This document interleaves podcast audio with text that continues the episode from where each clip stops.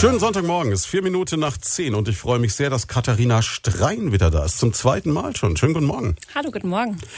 Direkt aus Würzburg angereist. Ist auch ulkig, ne? Da kommen jetzt zwei Würzburger nach Schweinfurt, um hier im Radio über etwas in Würzburg zu reden. Ja, wunderbar. Also ne? ich meine, bei dem Wetter war die Strecke jetzt auch wirklich war ideal. Ein Traum, ne? Und beim zweiten Mal findet man es ja auch gleich. Also. Das ist der große Vorteil. Ja, und äh, das heißt aber auch für Sie, Sie haben sich jetzt in Würzburg inzwischen gut eingelebt, seit September 2017 in Amt und Würden, also eigentlich schon seit Januar 2017 da, ne? Ja, genau so ist es. Im Januar 2017 habe ich begonnen als Organisationsleiterin und ähm, seit September bin ich jetzt dann in der Geschäftsführung ähm, im Mozartfest. Im Mozartfest, genau. Jawohl. Um das wird's heute gehen. Das ist ja gewissermaßen schon Tradition. Wir machen jetzt, glaube ich, seit über drei Jahren so, dass wir immer am Vorbeginn des Mozartfestes so eine Sondersendung zum Mozartfest machen.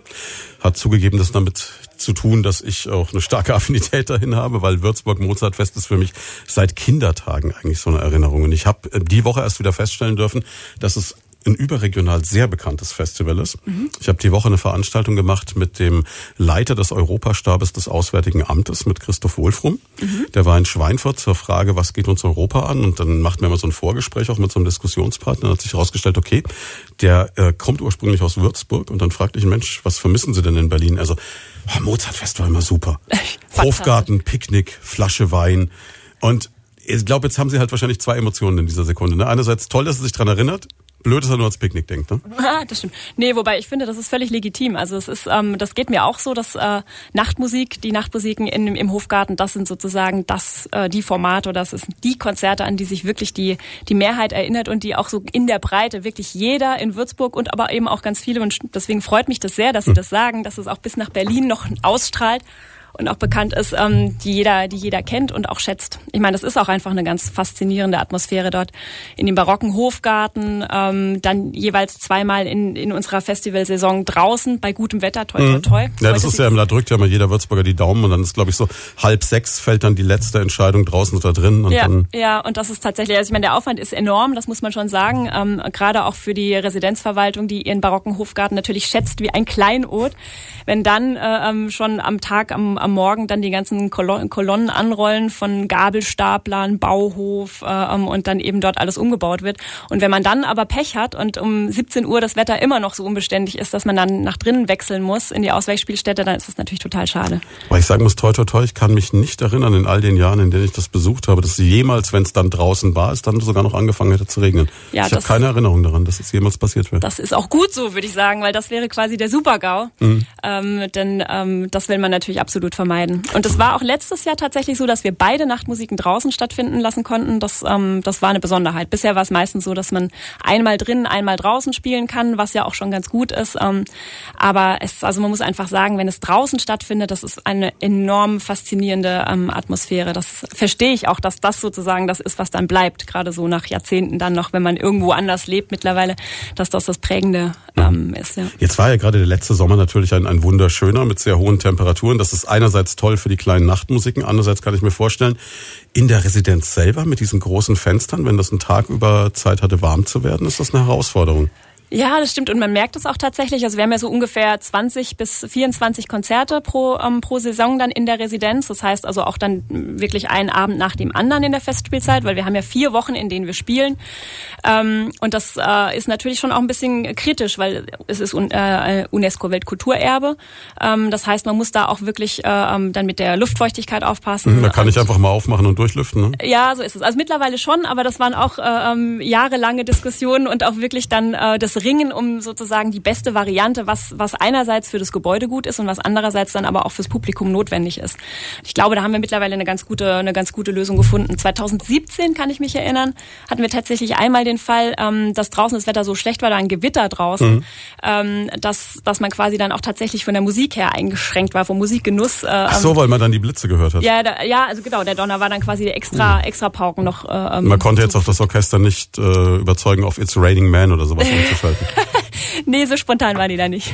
Aber ich habe das wirklich mal erlebt. Ich habe mal äh, das mein, äh, nicht das Mainfränkische Museum, das Re die Residenz natürlich besucht mhm. und äh, kam dann auf die glorreiche Idee, so ein Selfie von der Stadt zu machen und habe dazu ähm, quasi vor dem Residenzplatz an den Fenstern die Vorhänge zurückgezogen. Und da hat dann fast einer einen Herzschlag bekommen von diesen Herren, die da auf Sicht haben, weil er mir erklärt hat, diese Vorhänge sind speziell so gemacht, dass sie nur einen bestimmten Licht oder ein bestimmtes Lichtspektrum durchlassen, damit die Wände und die Gemälde und die Möbel nicht altern. Also das ist schon wirklich ganz extrem. Ja, das ist, ja, das ist tatsächlich so. Also man muss es einfach sehen. Es ist ein Museum und es ist wirklich ein sehr hochwertiges Museum. Ähm, es ist ja auch jetzt in den letzten Jahren wirklich mit großem Aufwand renoviert worden und äh, restauriert, wird permanent äh, auch in, in Stand gehalten. Und gerade in der Zeit, in der das Mozartfest jetzt dann in der Residenz zu Gast ist, ähm, sind täglich dort immer noch ein bis 2000 Besucher, ähm, Touristen, die dann ähm, mhm. das Museum besuchen. Das heißt, die sind bis 18 Uhr ist die Residenz geöffnet als Museum, muss auch als solches zugänglich sein. Und ähm, ab 18.15 Uhr möchten dann unsere Musiker möglichst schnell auf der Bühne stehen, damit sie dann auch wenigstens noch eine, eine Stunde ähm, maximal Zeit haben, um die Akustik kennenzulernen, um zu wissen, wer wo sitzt, damit man auch den Dirigenten sieht. Denn ähm, die, die Orchester, die bei uns zu Gast sind und die Künstler, die kommen ja aus aller Welt und mhm. ähm, kennen dann zum Teil äh, ähm, eben die Residenz noch nicht, wenn sie nicht schon mal beim Mozartfest gespielt haben. Und das ist dann für die Kollegen, die in der Organisation arbeiten, wirklich so die Herausforderung im Vorfeld, ähm, dann auch das zu verklickern sozusagen, dass es anders ist als in einem Konzerthaus, in dem man dann ganz gemütlich mal den, den Nachmittag überproben kann, sich einhören kann. Das, äh, ähm, das ist eine Besonderheit hier eben beim Mozartfest, dass man da in der Residenz ähm, aller, auf allerknappstem Raum dann wirklich alles drängen muss, damit dann auch ähm, das Konzert um 20 Uhr stattfinden kann. Andererseits macht es natürlich auch einen großen Teil des Charmes oder der Faszination des Festivals aus, glaube ich, dass man eben nicht in einem ja ganz normalen Konzernsaal in Anführungszeichen ist. Ja, absolut. Also das ist schon klar. Die ähm, wir machen zwar auch andere Konzerte, ähm, auch an, an ganz besonderen Orten, aber natürlich sind die Konzerte in der Residenz so das Kernstück und das Herzstück auch des Festivals. Also auch äh, ähm, geschichtlich bedingt, denn ähm, also 1921 ähm, war dort eben dann die Keimzelle des, äh, des Mozartfestes. Und in, übrigens die Nachtmusiken gibt es auch schon seit jetzt dann eben 98 Jahren. Das heißt, die waren von Anfang an dabei und ähm, auch wesentlicher Bestandteil dann des Festivals. Festivals. Gut, Sie sind auch das älteste Mozart-Festival Deutschlands, soweit ich weiß. Ne? Da gibt es niemanden, der da irgendwie nur dagegen an kann. Nein, so ist es. Und ähm, da wir jetzt schon 98 Jahre bestehen, bedeutet das, dass wir in zwei Jahren dann das große Jubiläum feiern werden. Und da sind wir jetzt schon kräftig dabei, auch also zum einen zu recherchieren geschichtlich, was äh, ähm, was dann alles äh, tatsächlich stattgefunden hat und auch das Programm zu planen. Also das ist das, was mir immer auffällt, wenn man Menschen ähm, da hat, um über ein Festival zu sprechen, das, in, das jetzt ansteht, dann sind die gedanklich immer schon zwei, drei, vier Jahre weiter. Ich kenne das so aus den Zeiten mit dem Kissinger Sommer. Mhm. Karin Karl Wolfsjäger hat das ja lange als Intendantin betreut und die war gedanklich auch schon mal ein paar Jahre voraus. Die hat immer gesagt, ja, das ist jetzt eigentlich schon erledigt, obwohl es noch gar nicht angefangen hat. Ja. Und klar, bei Ihnen ist natürlich diese 100, die äh, hängt natürlich im positiven Sinne wie ein Damoklesschwert wahrscheinlich über Ihnen. Ne? Ja, klar, das ist natürlich eine große, eine große Chance einfach, die wir mhm. nutzen wollen. Und das heißt also vor allen Dingen für die Intendantin, die bei uns ja die Programmplanung macht, dass sie jetzt eben äh, parallel im Grunde genommen drei äh, Festivals plant und dann davon auch das dritte eben noch als besonderes Festival, wo es Sonderprojekte geben soll, Kooperationen mit vielen Partnern in der Stadt auch. Ähm, das ist wirklich nochmal äh, noch mal ein bisschen dichter, als man das sonst so hat. Und ansonsten muss man sagen, ähm, die Planungen sind einfach langfristig. Also wenn man überlegt, die Orchester, ähm, äh, die ihre internationalen Tourneen planen, die sind natürlich auch schon mit einem Vorlauf von mhm. anderthalb bis zwei Jahren spätestens am Start. Und ähm, gerade wenn man jetzt dann ein Festival plant, das ja in einem relativ kurzen Zeitraum stattfindet, dann hat man eben nur Termine in diesen vier Wochen zur Verfügung und ähm, muss dann schauen, dass es dann auch passt. Also da muss man schon schon dran sein. Und wir legen ja auch Wert darauf, dass wir wirklich immer maßgeschneiderte Programme für für Würzburg und für das Mozartfest haben. Also zum einen ist bei uns immer wichtig, dass ein Bezug zu Mozart gegeben ist. Ähm, jetzt nicht unbedingt nur historisch, dass man sagt, also wir wollen ähm, das, wie soll man sagen, auf Hochglanz poliert äh, äh, in, in den musealen Raum stellen, mhm. sondern dass man ausgeht von Mozart und fragt irgendwie, was, was hat das mit heute zu tun und was gibt es quasi an, an, an einem Bogen, den man spannen kann ins Heute. Und ähm, da sind die, die Agenten und auch die Künstler dann eben auch gefragt, wirklich für uns dann noch mitzudenken, ähm, zu unserem Festivalmotto äh, ähm, konkret dann Inhalte zu liefern und Programme zu stricken. Und das machen die zum Glück auch sehr gerne. Das ist ja etwas, was man auch in den letzten Jahren verstärkt bemerkt. Zum einen, dass Sie haben schon angesprochen, dass man bei den Spielstätten wirklich weiter rausgeht, dass man also Dinge mit reinnimmt, die jetzt ähm, nicht unbedingt nur Residenz sind, dass man auch an Orte geht, wo man Mozart niemals vermuten würde. Mhm. Das finde ich sehr faszinierend. Dann eben diese Verbindung zur Moderne. Es gab schon Mozart und Hip-Hop und mhm. alles Mögliche und ähm, Mozart und Breakdance haben wir schon gesehen. Und dann natürlich auch noch diese Ideen eben zu sagen mit dem Mozart Labor, mit dem Artist Etoile und die, all diesen Dingen.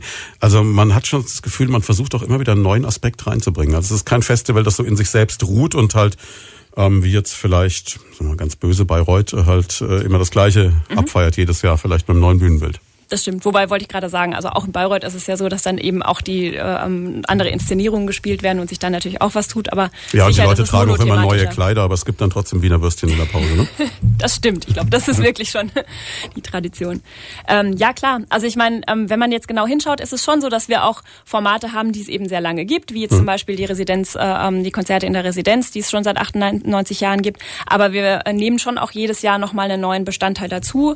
Ähm, die Formate sind vielleicht gleich, aber die Inhalte ändern sich dann auch. Und ähm, ja, Sie haben es ja schon angesprochen. Also wir haben bestimmte Konstanten, ähm, die dann aber neu, neu gefüllt werden, wie zum Beispiel der Artist Etoile. Das ist quasi ein Künstler, der uns dann über, über die gesamte Festivalzeit ähm, begleitet, mit dem wir ganz intensiv im Vorfeld auch sprechen, der quasi wirklich unterschiedliche Konzertformate für uns äh, ähm, gestaltet und programmiert. Und ähm, äh, dann haben wir eben noch also Artist Etoile ist ein, ein Beispiel. Wir haben einen Komponisten im Porträt, mhm. der dann auch mehrere, ähm, von mehreren Seiten beleuchtet wird. Und wir haben auch immer ein Festival-Motto, das wir dann ähm, äh, mit Mozart, unserem Ausgangspunkt und Fixpunkt sozusagen Mozart verknüpfen. In diesem Jahr ja Mozart ein Romantiker. So ist es. Und ähm, ich bin immer so fasziniert, wenn man dann auf diese Pressekonferenz kommt. Das ist oft an einem Freitagvormittag. Und dann habe ich jetzt in den letzten Jahren gelernt, man nimmt sich am besten danach nichts mehr vor, weil die Pressekonferenzen vom Mozartfest sind rekordverdächtig. Es gibt, glaube ich, keine Pressekonferenz im Jahr, die länger dauert, aber auch immer wieder faszinierend. Also vor zwei Jahren hatten sie eigentlich ein Quartett da, das gespielt hat. Mhm. Das war, das war großartig. Mhm. Diesmal hatten sie auch den Artist Etoile da. Mhm. Und ähm, ihre Intendantin hat auch eine faszinierende Art, dann wirklich einen so in diesen Entstehungsprozess mit reinzubinden und das alles zu erklären und auch jetzt für einen brutalen Klassik-Laien wie mich jetzt, mhm. wird es dann auf einmal interessant. Das ist schon mhm. faszinierend. Also mir geht es auch so. Ich meine, auch wenn ich jetzt Klassik-Liebhaber äh, ähm, bin und mhm. Kenner und ähm, da natürlich äh, in der Materie vielleicht mehr drinstecke, trotzdem ist es so, ähm, dass ich es jedes Mal faszinierend finde, wenn, wenn Frau Meining dann über das Programm spricht, ähm, weil natürlich so viele Details in diesen Programmen stecken, die man zum Beispiel jetzt auch gar nicht in das Programmbuch hinein fassen kann. Das sind, dafür sind die Texte zu kurz und dafür sind die, ähm, die Verbindungen zu vielfältig, die sie, die sie schafft, weil sie da wirklich sehr ähm, eng auch mit den Künstlern zusammenarbeitet und sich daraus dann Dinge ergeben. Also jetzt gerade zum Beispiel ähm, Julian Pregadien, unser jetztjähriger mhm. ähm, Artist d'Etoile, ein ähm, junger Sänger, ähm, der eben auch schon auf den internationalen Bühnen ähm, äh, unterwegs ist, in Aix-en-Provence viel singt, auch gerade Mozart-Partien in Salzburg, ähm, bei der Mozart-Woche, bei den, ähm, bei den Salzburger Festspielen.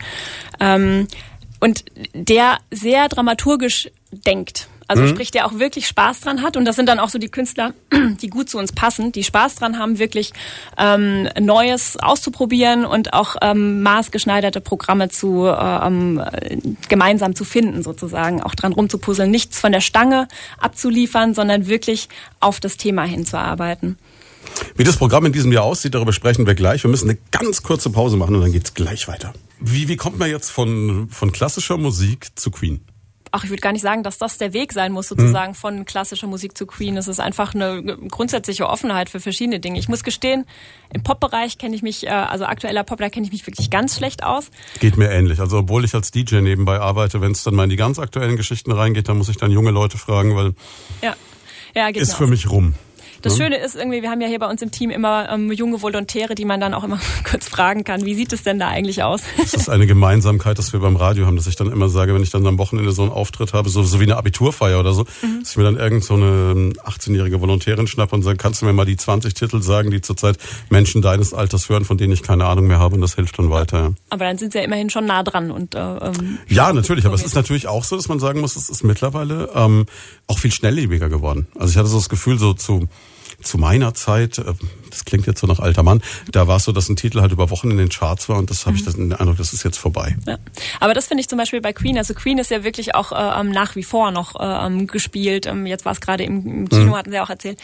Ähm, äh, ich finde, die Musik von Queen ist einfach auch so vielschichtig und, ähm, und finde ich auch orchestral äh, in ganz vielen äh, Momenten, dass es auch äh, zum einen wirklich eine breite, eine, eine, einen breiten Konsens findet oder eine breite Menge anspricht auch. Und äh, und das ist so ähm, ja interessant ist, dass man wirklich immer dranbleiben kann und äh, ähm, lange was davon hat. Das ist das, was mich fasziniert. Also für mich ist mhm. der Unterschied, ja klar, es ist keine klassische Musik, aber es ist von der Art, wie die Musik äh, ähm, aufgebaut ist sozusagen und komponiert ist, es gibt da schon auch äh, ähm, Gemeinsamkeiten. Ja, wir haben ja gerade schon gesagt, das konnten die Hörer jetzt nicht hören, weil da eben Queen lief.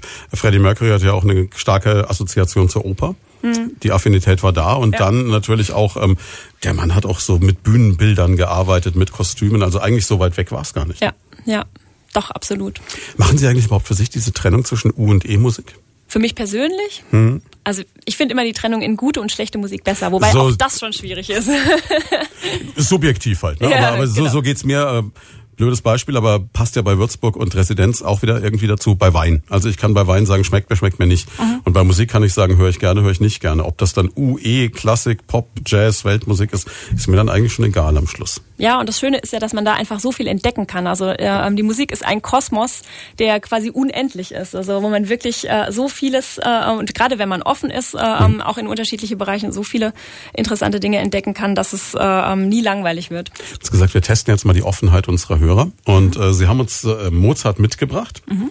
Und ähm, das Lustige ist, mein Programmchef hat im Vorfeld immer gesagt, meine Güte, guck mal, äh, wenn du wenn du Mozart spielst, ne, das läuft aber jetzt keine halbe Stunde. Jetzt haben sie uns ein Stück mitgebracht, das äh, zeigt mir im System, es, es, es sei 33 Minuten lang. Äh, Felix, bevor du jetzt umfällst, ganz so lang wird's nicht laufen.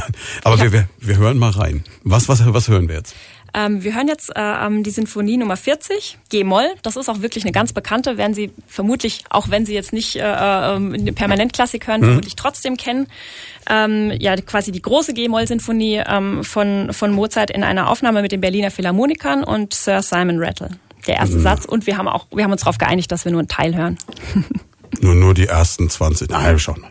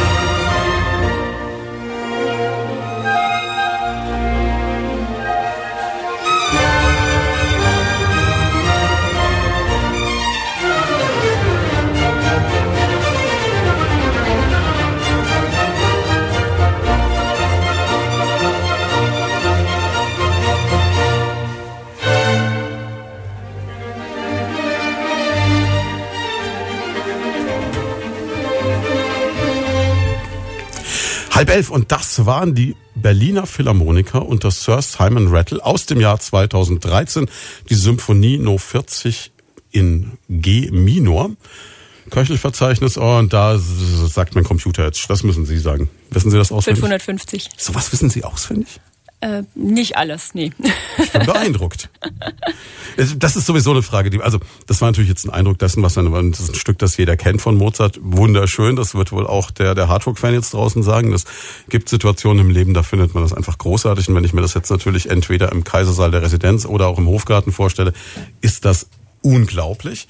Aber jetzt mal ganz kurz zurück zu dem Köchelverzeichnis. Das muss ich jetzt ähm, aus reiner Neugierde mal fragen. Ich habe nie verstanden, das war wahrscheinlich ein Herr Köchel, der das Verzeichnis erstellt hat, daher gibt es den Namen, ne? Genau, ja, so ist es.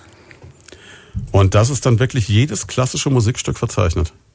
Ja, ich meine, das ist natürlich auch keine abgeschlossene Liste. Ähm, gut, äh, ähm, die Forschung äh, ähm, mhm. zu, zu den Werken Mozarts äh, schreitet ja auch weiter oder äh, schreitet weiter voran und es gibt immer mal wieder ein Werk, das dann äh, ähm, noch nachkommt. Das heißt, es gibt mittlerweile auch mehrere Fass Fassungen des Köchelverzeichnisses, okay. was es dann zum Teil eben nicht einfach macht. Ähm, es hat ja also ähm, die, die großen klassischen Komponisten, Schubert zum Beispiel auch oder äh, Händel, also es gibt viele äh, ähm, äh, Verzeichnisse dann äh, der, der Werke eines Komponisten die, ähm, die dann auch jeweils den, den aktuellen Kenntnisstand ähm, abbilden sollen und ähm, wo sich dann auch immer mal wieder was tut. Hm. Und äh, es kommt an, also die Jacqueline schreibt uns gerade über WhatsApp sehr schön. Ich habe zwar nicht so viel Ahnung von klassischer Musik, aber ich höre es ab und zu sehr gerne. Ja, wunderbar. So, so, so soll so es sein. soll es sein. Ja, und das ist auch so, also es, es, gibt auch Studien zu klassischer Musik, die genau das besagen. Also es hm. ist nicht mehr so, weil Sie vorhin auch fragten wegen E- und U-Musik, hm. äh, ähm, diese Trennung. Vielleicht die, für die, die es gar nicht wissen, das ist der Unterschied zwischen Unterhaltungs- und ernster Musik. So genau, definiert so ist es. Ich kenne es noch aus dem Musikunterricht von vor 35 Jahren. Ja, und das ist also gerade in Deutschland ist es auch, also ähm, hat vielleicht auch mit äh, ähm, Strukturen der Lizenzierungsabgeltung, äh, ähm, GEMA, äh, mhm. Ähm, Stichwort äh, zu tun. Ähm, da ist es äh, relativ stark, aber ähm, also wenn man jetzt mal wirklich reinschaut, wie die Hörer, wer die Hörer sind, ähm, dann ist da eigentlich eine, mittlerweile eine viel größere Offenheit. Ähm, man wählt sich aus, was einem gefällt, so wie Sie auch sagen. Mhm. Sie hören, was, äh, ähm, was Sie gut finden und dann kann durchaus äh, ähm, eben Klassik auch ganz normal neben Pop und anderen Wobei das wahrscheinlich ein Riesenvorteil für Sie ist, auch mit der GEMA, weil im Grunde genommen interessiert ja nach 70 Jahren nach dem Tod des äh, Künstlers eigentlich die GEMA keinen Menschen mehr, ne? So ist das, glaube ich, ne? Das stimmt, so ist es. Aber da wir jetzt ja nicht nur historische Programme machen, mhm. eigentlich die wenigsten, äh, haben wir dann doch immer mit dazu doch wieder damit, damit zu tun. tun. Ai, ai, ai, ja. Wir machen mal ganz kurz Wetter und dann geht's gleich weiter. Und damit sind wir zurück bei Leut von da an diesem Sonntag. Vier Minuten nach halb elf. Zu Gast ist Katharina Strein, Chefin des Würzburger Mozart Festes, Leiterin ist, glaube ich, die ganz korrekte Bezeichnung. Ne? Genau, wobei es eine Doppelspitze ist. Also es gibt auch noch die künstlerische Leiterin, das ist dann Evelyn Meining. Das heißt, an Ihnen bleibt alles hängen, was äh, so richtig mit Arbeit zu tun hat. So ist es, genau. Also alles das, was dann äh, notwendig ist, damit dann das, äh, was Frau Meining geplant hat mit den Künstlern, dann auch tatsächlich auf die Bühne kommen kann. Und das geht von, äh, ähm, ist die Bühne da, äh, können wir rechtzeitig ins Haus, bis äh, ähm, sind genügend Toilettenanlagen bei der Nachtmusik zum Beispiel, auch äh, ohne Schäden in, die, in den Hofgarten verbracht. Mein lieber Mann. Ja, und äh, haben Sie dann auch, also, also diskutieren Sie dann auch mit Frau Meining eifrig, weil ich kann mir vorstellen, dass natürlich ein künstlerischer Leiter großartige Ideen hat und sie dann so äh, down to earth sagen müssen, okay, kriegen wir das auch wirklich hin. Ja, wobei ich muss sagen, der Austausch ist da wirklich sehr, sehr eng und sehr gut. Also ich ähm, habe selbst ja in der ähm, Philharmonie Essen auch die Programmplanung ähm, über. Ähm, Sie kennen beide Seiten quasi. Genau, also ich komme quasi auch von der anderen Seite und ähm, äh, kann das absolut nachvollziehen, äh, ähm, was es da für Dinge gibt. Und dann muss man einfach wirklich oder was es für für Ideen gibt und äh, ähm, auch für ähm, dass es auch nötig ist für neue Dinge dann äh, ähm, zusätzliche Mittel zu finden, wie man das umsetzt. Ähm, trotzdem ist es natürlich so, man muss ja auch realistisch bleiben, muss man es dann auch wirklich stemmen können. Aber es ist natürlich gerade, wenn Sie die andere Seite auch so gut kennen, wahrscheinlich auch ein Glücksfall für Ihre künstlerische Leiterin, weil Sie die gleiche Begeisterung mitbringen, das genau dann auch so am liebsten umzusetzen, oder? Ja, also zumindest ist es tatsächlich so, dass wir wirklich einen, einen guten, engen Draht haben und ähm, dass das ein, wirklich eine sehr schöne Zusammenarbeit ist, auf jeden Fall. Jetzt haben Sie gerade eben schon die Zeit in Essen angesprochen. Jetzt haben wir etwas gemacht, was wir eigentlich sträflich vernachlässigt haben. Wir haben nämlich eigentlich bisher immer zu Beginn unserer Sendungen von Leuten von da eigentlich unseren Gast mal richtig vorgestellt. Mhm. Bei Ihnen ist es jetzt so, Sie waren letztes Jahr schon da und man hat so, also ich habe jetzt natürlich das Gefühl, okay, die Frau kennst du, kein Problem. Mhm. Aber vielleicht für die Hörer, die neu eingeschaltet haben, nochmal so ganz kurz Katharina Strein ganz kurz die Geschichte von der Wiege bis heute. Von der Wiege bis heute, hui. Ja, so, so, so eine, man soll immer offene Fragen stellen im Radio, dann sagen die Leute auch was. Ja, alles klar. Also ich komme ursprünglich aus dem, aus dem Odenwald, gar nicht so hm. weit weg von hier, aus Buchen im Odenwald. Ähm, so meine Musizia musikalische Sozialisation ähm, war eben zum einen, ähm, dass ich Kontrabass erlernt habe, als ähm, schon relativ früh für, für das Instrument. Normalerweise beginnt man das immer erst so, weiß ich nicht, irgendwie mit 20, 18 oder sowas. Ähm, ich habe mit elf angefangen, mit elf? Ähm, weil ja, ja einfach einfach, ich wusste das nicht. Sie saßen, Sie saßen in Buchen im Odenwald und äh, ich kenne jetzt Buchen in den Odenwald vom Durchfahren ja. zum einen äh, und zum anderen, weil ich früher mit einer Coverband unterwegs war ah. und äh, Crossfire hießen die und die haben jetzt aber überhaupt keinen keine äh, Mozart auch nur ähnliche Musik gespielt und kamen aber beim Odenwald auch sehr gut an. Die waren dann auch mal in Buchen. Aber als elfjähriges Mädel sagt man doch nicht, Mama, mein größter Wunsch ist äh, Kontrabass spielen. Nee, wie gesagt, ich wusste das auch nicht, dass das ein Instrument ist, das man äh, oft äh, erst später beginnt. Ähm, okay. Die haben eine gute Musikschule und mhm. ähm, da sind dann immer Studenten aus Mannheim oder aber auch aus Würzburg, die dann dort unterrichten. Also es ist wirklich guter Unterricht. Und äh, im Musikinstrumentenkarussell äh, hat ein sehr guter Kontrabassist gespielt, ganz tolle Musik und ich dachte mir, super, so will ich auch spielen. Und dann ist mir das erst so im Lauf der Zeit dann aufgegangen, dass man dafür ganz schön viel üben muss. ich stelle mir jetzt so rein technisch die Situation vor. Ich meine, sie sind unglaublich zierlich. Und äh, ich nehme an, Sie waren das mit elf Jahren noch in einem größeren Maße, naturgemäß. Und ein Kontrabass hat eine gewisse Größe von sich aus. Also jetzt ich neben einem Kontrabass, das ist irgendwie stimmig, das kann man sich vorstellen. Sie neben einem Kontrabass, das muss doch verrückt ausgesehen. Konnten Sie den halten? Klar, also okay. ich meine, es gibt ja auch, also jetzt gerade wenn man als äh, ähm, als Jüngerer dann damit beginnt, gibt's ja auch halbe Instrumente oder auch, also ich ich habe Linke oder rechte Hälfte? Das ist dann die Frage, je nach Geschmack. nee, gut.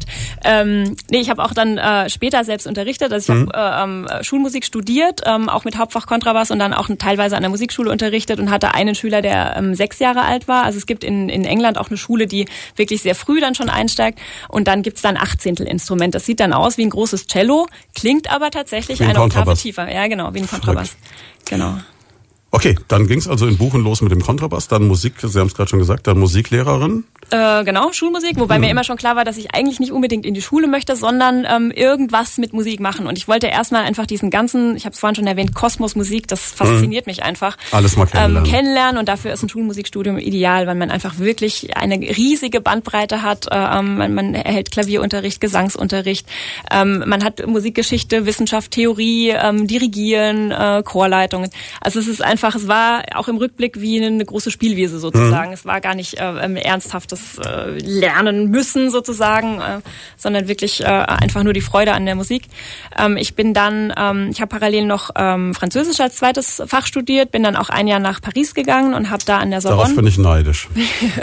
ja, war schön. Aber ehrlich gesagt, also nach acht Monaten dachte ich mir dann auch so, es hat auch seine Vorteile, wenn man nicht in so einer riesigen Stadt lebt. Also ähm, das äh, ist halt dann einfach, wenn man zwei Stunden unterwegs ist, um um äh, seine Bücher in der Bibliothek einzusammeln und wieder abzugeben zum Beispiel, dann ähm, ist es auf Dauer, finde ich, auch ähm, ein Nachteil. Also ich wäre jetzt bereit, den Versuch zu wagen, wie es ist, wenn man mal ein Jahr in Paris leben muss, ob ich das aushalten würde. Ich äh, gehe mal davon aus, ich würde es aushalten, weil ich eine sehr starke Affinität zu der Stadt habe. Aber wo in Paris haben Sie dann gelebt? Ähm, Im 17. Arrondissement. Das ist eigentlich mhm. ein Arbeiterviertel ähm, was ich sehr sympathisch finde, ähm, weil es ist wirklich so down to earth einfach. Also es ist nicht äh, ähm, nicht so die Bourgeoisie. Äh, Bourgeoisie ähm, das ist nicht Saint-Germain-des-Prés oder, oder das Quartier Latin genau, oder sowas, genau. oder Rive Gauche oder so. So ist es. Und mhm. ich meine, die Sorbonne liegt im, im äh, 6. Arrondissement, das heißt, also da ist man dann natürlich äh, schon ja, Da sind Sie mitten in Saint-Germain, ja. Genau so ist es. Also dann gab es da einfach eine, eine, große Bandbreite. Aber eigentlich müsste man doch so als äh, junge Musikerin dann so auf den Spuren von Hemingway, Gertrude Stein und all den anderen dann so im Café de Flore oder im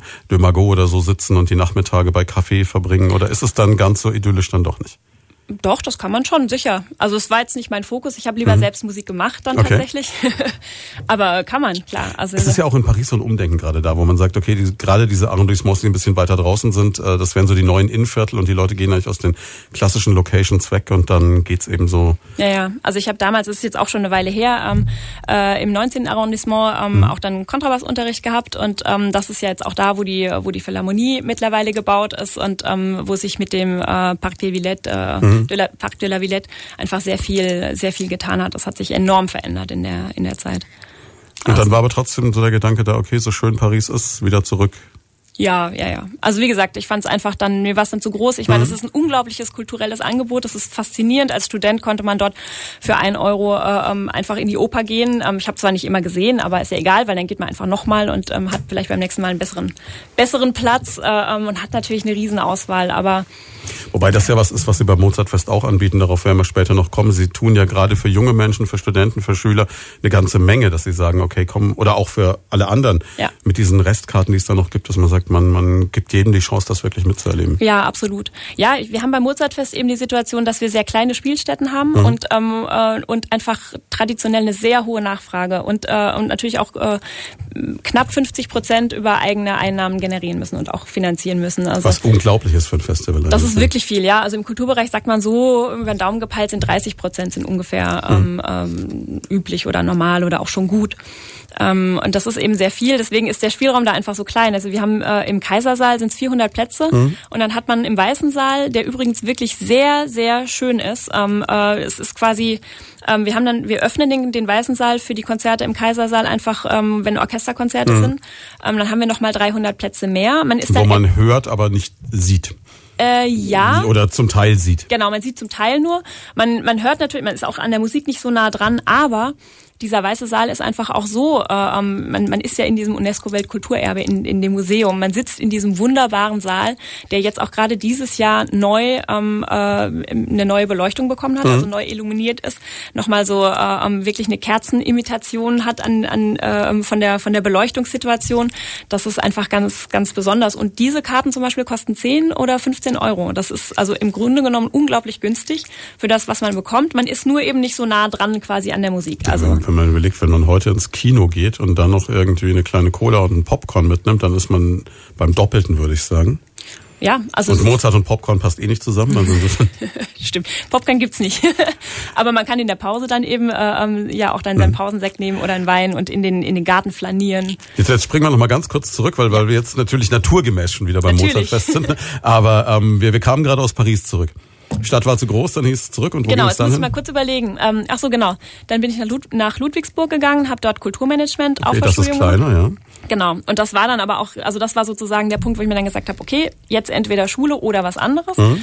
Und ähm, dann hat sich Kulturmanagement da ähm, einfach ganz natürlich ergeben, weil man damit auch dann so viel im Kulturbereich äh, ähm, machen kann und ich einfach auch wissen wollte, was auf der Managementseite sozusagen noch dahinter steckt. Sie hatte aber schon den Wunsch, dann offensichtlich auch so wirklich Generalistin zu werden, zu sagen, ich, ich weiß von allem ein bisschen was. Ja, ne? ich glaube, das ist schon so mein Naturell. Mhm. einfach auch die, die Vielfalt. Ähm, genau. Und dann bin ich nach dem Studium, also ich habe hab beim Beethovenfest Bonn zum Beispiel beim Festival, mhm. auch ein ähnliches Festival wie das Mozartfest ähm, gearbeitet äh, äh, während des Studiums. Ähm, habe dann auch ähm, viel am Nationaltheater in Mannheim ähm, nebenher gearbeitet und habe eine äh, Dramaturgie-Hospitanz in Stuttgart am, am Theater gemacht, an der Staatsoper. Ähm, bin dann das sind aber, aber alles große Adressen, da muss man auch erstmal dann auch als Studentin so einen Job kriegen, ne? Ja. Muss man schon ein bisschen was können. Ich glaube, man muss es einfach wollen und dann geht es schon. und dann eben ähm, bin ich äh, für sieben Jahre dann ähm, an die Philharmonie in Essen gegangen. Das war sozusagen dann mein, meine erste sehr lange Station. Und, und jetzt da, Mozartfest. Genau, und von da aus dann Mozartfest. Also steile Karriere gemacht. Ja, also hat ja. schon schön. Schon, schon schön, ja, zweifellos. Respekt, ja. Wir sprechen gleich weiter, mal noch eine ganz kurze Pause. Salzburger Mozartfest 2000. 19 und hören gerade Musik. Da habe ich jetzt überlegt, ich habe jetzt geguckt unter den Titeln, die wir drin haben. In dieser Stunde, da stand dann Bittersweet Symphony. Habe ich gedacht, okay, Symphony hat zumindest noch ein bisschen was mit Klassik zu tun für unseren Studiogast Katharina Strein. Ist das so, so Musik, wo Sie sagen, okay, höre ich auch mal? Also so ein bisschen so in also die Richtung so grob. Ja, ich muss sagen, also ich selbst höre am liebsten Live-Musik tatsächlich. Okay. Also das heißt, äh, bei mir läuft das Radio zu Hause jetzt relativ selten. Das ist also, wenn dann konzentriere ich mich Sagen auf die Musik. Sie doch sowas nicht, ja. wenn Sie beim Radio eingeladen sind. Entschuldigung. ist nicht schlimm. Ich möchte ja nur alle, die Radio hören, auch dazu ermutigen, äh, ähm, viel Live-Musik zu hören, weil es einfach nochmal. Äh, das heißt, Sie hören dann Live-Mitschnitte eigentlich auch dann, ja? Äh, ja, ja, ich meine, das hat und und es ist auch wirklich, wenn man wirklich in diesem Ort an einem Ort gemeinsam mit dem Publikum ist mit äh, 100, 200, 300, 800 anderen, ähm, das gibt natürlich auch nochmal eine ganz eigene ähm, Präsenz und physische Erfahrung sozusagen. Das schätze ich sehr. Aber ich finde, das hat sich in den letzten Jahren total geändert bei manchen Bands. Also ich war vor einiger Zeit jetzt in Würzburg in der Posthalle, ist schon eine Weile her. Ähm, ich glaube, der Jojo Schulz kann es auch nicht mehr hören, wenn, wenn er hier vielleicht zuhört, dass er dass ich das immer wieder als zitiere, aber da war ähm, so eine relativ moderne Band da. Und ich sage jetzt den Namen mal nicht. Ne? Mhm. Ähm, bekannter Titel ist Hammer, jetzt wissen alle, wen ich meine. Ähm, und die haben da nur noch getanzt und einen Computer auf der Bühne gehabt. Und als ich mich dann etwas darüber mokierte, dass das eher so ein bisschen wie Animation in Mallorca am äh, Beckenrand ist, so wir gehen jetzt alle in die Knie, dann hüpfen wir alle hoch und hi, hi, hi. Ähm, dann haben mich junge Leute angepfiffen, dass ich doch mal still sein soll, weil ich da mit einem Bekannten im Hintergrund immer gelästert habe. gesagt, sie kommen ja nicht wegen der Musik, sondern die tanzen so schön.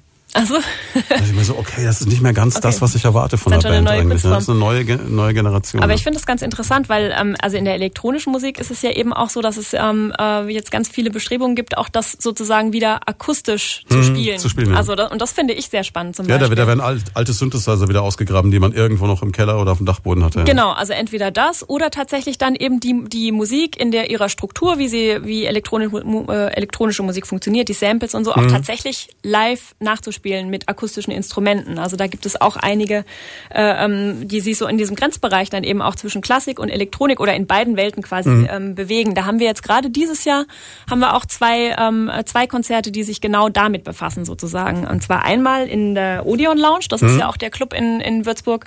Ähm, äh, da wird Kan Bulak kommen, das ist ein Berliner ähm, Berliner Künstler, der wie gesagt also selbst sowohl äh, Samples äh, mixt äh, in der Elektronikszene unterwegs ist, aber auch äh, ähm, äh, ursprünglich mal äh, klassisch ausgebildeter Pianist ist und äh, Schlagzeuger auch in der Band gespielt hat und einfach sich völlig ohne Scheu da bewegt und äh, in diesen unterschiedlichen, äh, in unterschiedlichste Richtungen dann auch seine seine Musik schreibt. Und ja. den haben wir eingeladen jetzt in die Odeon Lounge und ähm, eine tolle Location gespannt. eigentlich, ne? Und, und, und irgendwie ja. auch mutig fürs Mozartfest. Machen sie aber schon seit ein paar Jahren, glaube ich, Odeon Lounge. Ja, ich glaube seit ja seit drei oder vier Jahren. Mhm. Ja. Also finde ich finde ich ganz ganz faszinierend. Ja. ja. Merken Sie eigentlich dann beim Publikum so eine Teilung? Gibt es so den den klassischen Mozartfestbesucher, der äh, sich aus der Residenz nicht so recht raustraut, maximal noch in den Hofgarten und den anderen, der vielleicht dann die anderen Formate wahrnimmt und gar nicht in die Residenz geht? Gibt es da so eine geht da so ein Graben durch die Besucher? Mm, ja, nee, Graben würde ich jetzt nicht sagen, also aber es ist ich glaube, es ist schon so ein Kontinuum sozusagen. Es mhm. gibt bestimmt auch äh, ähm, einige Gäste, die wirklich dann äh, hauptsächlich das klassische mitnehmen oder aber die die damit nichts anfangen können und sich dann eher ähm, zum Beispiel bei der Würzburger Hofbräu in die äh, in die Lehrguthalle setzen und dann schauen, was da passiert. Ja. Genau, so ähm, oder aber auch jetzt im Bürgerspital, ähm, wenn man dann einfach noch ein Shoppen dazu trinkt und Unterhaltungsprogramm, äh, unterhaltendes Programm läuft. Ähm, aber ich, also man merkt es ja dann auch in der Festivalzeit. Mhm. Man sieht dann wirklich viele Leute auch an, an jedem Abend in unterschiedlichsten Veranstaltungen. Und das finde ich schön, weil ich finde, das sollte auch das Ziel sein, da einfach. Ja, und befruchtet sich ja auch gegenseitig, denke ich. Und vielleicht schaut dann doch einer auch mal über den Tellerrand und sagt, ach komm, jetzt gucke ich mir das auch nochmal an. Ja, so ist es. Und es ist ja auch so, dass die Programme, die im Uhrzeitfest stattfinden, auch alle ähm, einen Kern haben, der, der sie miteinander verbindet. Also selbst wenn das jetzt aus unterschiedlichen Bereichen kommt, gibt es oft dann eben äh, ähm, doch auch ein, ein verbindendes Element. Mhm. Jetzt stelle ich es mir sowieso schon schwierig vor zu sagen, mein Güte, jetzt macht man das zum 98. Mal, das Mozartfest. Und man, es ist ja diese Erwartungshaltung da, dass man einerseits die Tradition natürlich aufrechterhält. Altehrwürdiges Festival, keine mhm. Frage, mit gewissen Dingen, die alle Leute davon erwarten. Und gleichzeitig soll man aber auch jedes Jahr was Neues bringen. Ja, absolut. Und ich meine, das verändert sich ja auch immer. Die Gesellschaft verändert sich, äh, ähm, die Musik verändert sich. Äh, und das ist äh, für uns auch die Frage, die uns immer begleitet und die wir uns auch und auch an dem wir das Publikum auch teilhaben lassen mhm. und die Künstler, weil wir in unserem Mozart-Labor, das jeweils ähm, vier Tage im Festival dann umfasst und auch im Festival stattfindet, ähm, genau solche Fragen stellen. Also dieses Jahr zum Beispiel ähm, kommt äh, ähm, ein, er nennt sich Konzertdesigner, also einfach äh, ähm, jemand, der, der, der sehr, also Volkert Ude ist es aus, mhm. aus Berlin, der schon sehr früh auch äh, ähm, experimentiert hat mit Konzertformaten und der wird bei uns eine Sektion leiten. Da kommen Stipendiaten, Studierende aus ganz ganz Deutschland, die haben sich beworben dafür, mhm. ähm, kommen und werden mit ihm gemeinsam dann ähm, darüber diskutieren, was braucht es dann? Also wie, ähm, wie was braucht es an Konzertformaten, ähm, um aktuell zu sein und auch um ähm, ja alle zu erreichen mit der Musik oder das heißt, Konzerte werden jetzt wirklich schon auf ihre Wirkung oder ihre, ihren Effekt hin designt? Sie meinen, der ja, Begriff weil, weil der, der Begriff klingt so, ja, also nach dem Motto, wie, wie ja so ein bisschen wie, ja, wir, wir nehmen die und die und die Versatzstücke und wenn wir das zusammenbringen, dann wird unser Konzert ein Erfolg. Ja, also nein, das soll es gerade nicht sein. Also die okay. Frage ist ja tatsächlich, wie schafft man das, ähm, den Kern des Ganzen, ohne ihn zu sozusagen zu verlieren und ohne mhm. ihn zu verraten, auch äh, ähm, dann aber zu aktualisieren. Und ähm, äh, weil ich meine, es ist, ist natürlich schon so, die Gesellschaft hat sich verändert, dass es äh, klassische Bildungsbürgertum, denen ähm, sozusagen die die äh, die großen Themen, ähm, das, die Bildungsthemen etwas sagen. Das ist ja jetzt in nicht mehr, äh, ähm, nicht mehr überall erwartbar. Und ähm, äh, gleichzeitig Aber ist es so, dass also gerade jetzt in der Klassik auch dann die mhm. Künstler natürlich auch, wir sind, wir sind alle überzeugt von vom Kern des Ganzen und den darf es darf man nicht verlieren, aber gleichzeitig äh, äh, muss man sich überlegen, wie man das in eine, in eine aktuelle aktuelle Form bringt. Aber ist es wirklich so, dass dieses klassische Bildungsbürgertum ausstirbt? Also ich, ich musste immer an diesen Spruch, ich bin mir jetzt nicht ganz sicher Und da zeigt man, da sieht sich wieder, dass ich zu wenig klassisches Bildungsbürgertum in mir trage. Es war entweder Aristoteles oder Platon, der äh, schon im alten Griechenland geschimpft hat, die heutige Jugend ist eine Katastrophe und das äh, geht nicht mehr und das darf nicht mehr sein. Und ich meine, das ist ja sowas, was ich auch erlebe. Ich bin ja auch der Meinung, dass, dass die jungen Menschen heute fürchterliche Musik hören und ähm, aber es ist Klar, aber es ist schon eine Änderung da, ne? Ich glaube, es ist einfach, es ist einfach vielfältiger. Also mhm. ohne dass man es werten muss, es verändert sich einfach und das ist ja auch gut so, weil ich meine. Ähm, aber es gibt nicht mehr diesen Kanon, den man gelesen oder gehört oder gesehen haben muss, um zu, dazu zu gehören. Ja, oder auch den Kanon, den sozusagen alle gelesen und gehört mhm. haben. Also das, äh, ähm, ich, ich finde das so faszinierend. Das ist mir wirklich immer noch im ganz, ganz leuchtend vor Augen, ähm, wie in der in der Nachkriegszeit zum Beispiel dann auch als quasi gar nichts mehr da war. Mhm. Ich meine, gestern war 16. 16. März. März ähm, ja. ja, da war das in Würzburg jetzt auch gerade nochmal großes Thema wie dann äh, eben ähm, die Klassiker äh, ähm, auch für, äh, wie soll man sagen, ein, ein Grundbedürfnis sozusagen mhm. der Menschen gestellt haben, dass man, man wollte Theater, man hat irgendwie in den Ruinen Theater äh, gespielt äh, und, und man hat eben äh, ähm, sich auf die Klassiker besonnen. Das war sozusagen das, was den, was äh, ähm, die, das, was einen aus der aus der Wirklichkeit enthoben hat, aus mhm. diesem aus diesem. Äh, also gewisser Eskapismus, den man schon haben wollte und auch gebraucht hat. In der ja, ich glaube nicht mal Eskapismus, sondern einfach auch, äh, um sich wieder überhaupt auf die Werte zu besinnen und mhm. wieder wieder zu schauen, also was macht uns aus äh, ab dem ab dem Moment, an dem man das wieder konnte, weil eben dann wieder Frieden war, äh, ähm, dass das auch einfach ein absolutes Grundbedürfnis ist, sozusagen über dem Alltäglichen hinaus äh, ähm, auch sich sich sich der Inhalte zu vergewissern.